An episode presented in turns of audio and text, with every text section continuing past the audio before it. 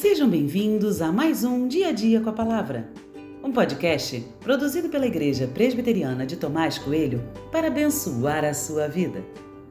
O título de hoje é Não Pague para Ver e tem por base o texto de 2 Crônicas 34, 25, que diz: Por terem me abandonado e queimado incenso a outros deuses, para me provocarem a ira com todas as obras das suas mãos, o meu furor se derramou sobre este lugar e não se apagará.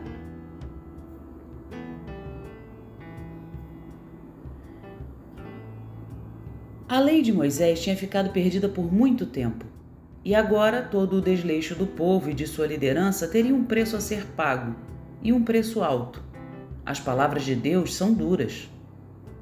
Fico a pensar nesse preço que temos que pagar por nossa omissão ou atitude equivocada. Se tivéssemos plena consciência disso, creio que teríamos atitudes diferentes. Uma situação comum: um homem ou mulher se aventuram num relacionamento extraconjugal. Será que estão conscientes do preço a ser pago por isso quando a família estiver completamente destruída? Pais estão conscientes do preço a ser pago por abandonarem seus filhos? Temos consciência do preço a ser pago quando abandonamos a Deus? O pecado é tão sórdido e tão dissimulado que a ideia de que existe um preço a ser pago se torna irrelevante ou até sem sentido.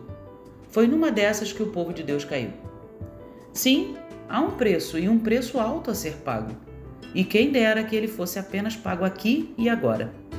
O preço vai além de um casamento destruído ou de uma família desfeita. Estou falando do peso da mão de Deus.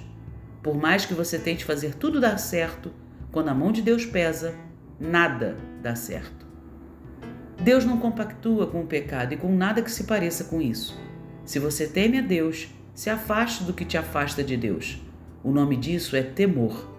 Você sabe que há um preço a ser pago e não quer pagar para ver.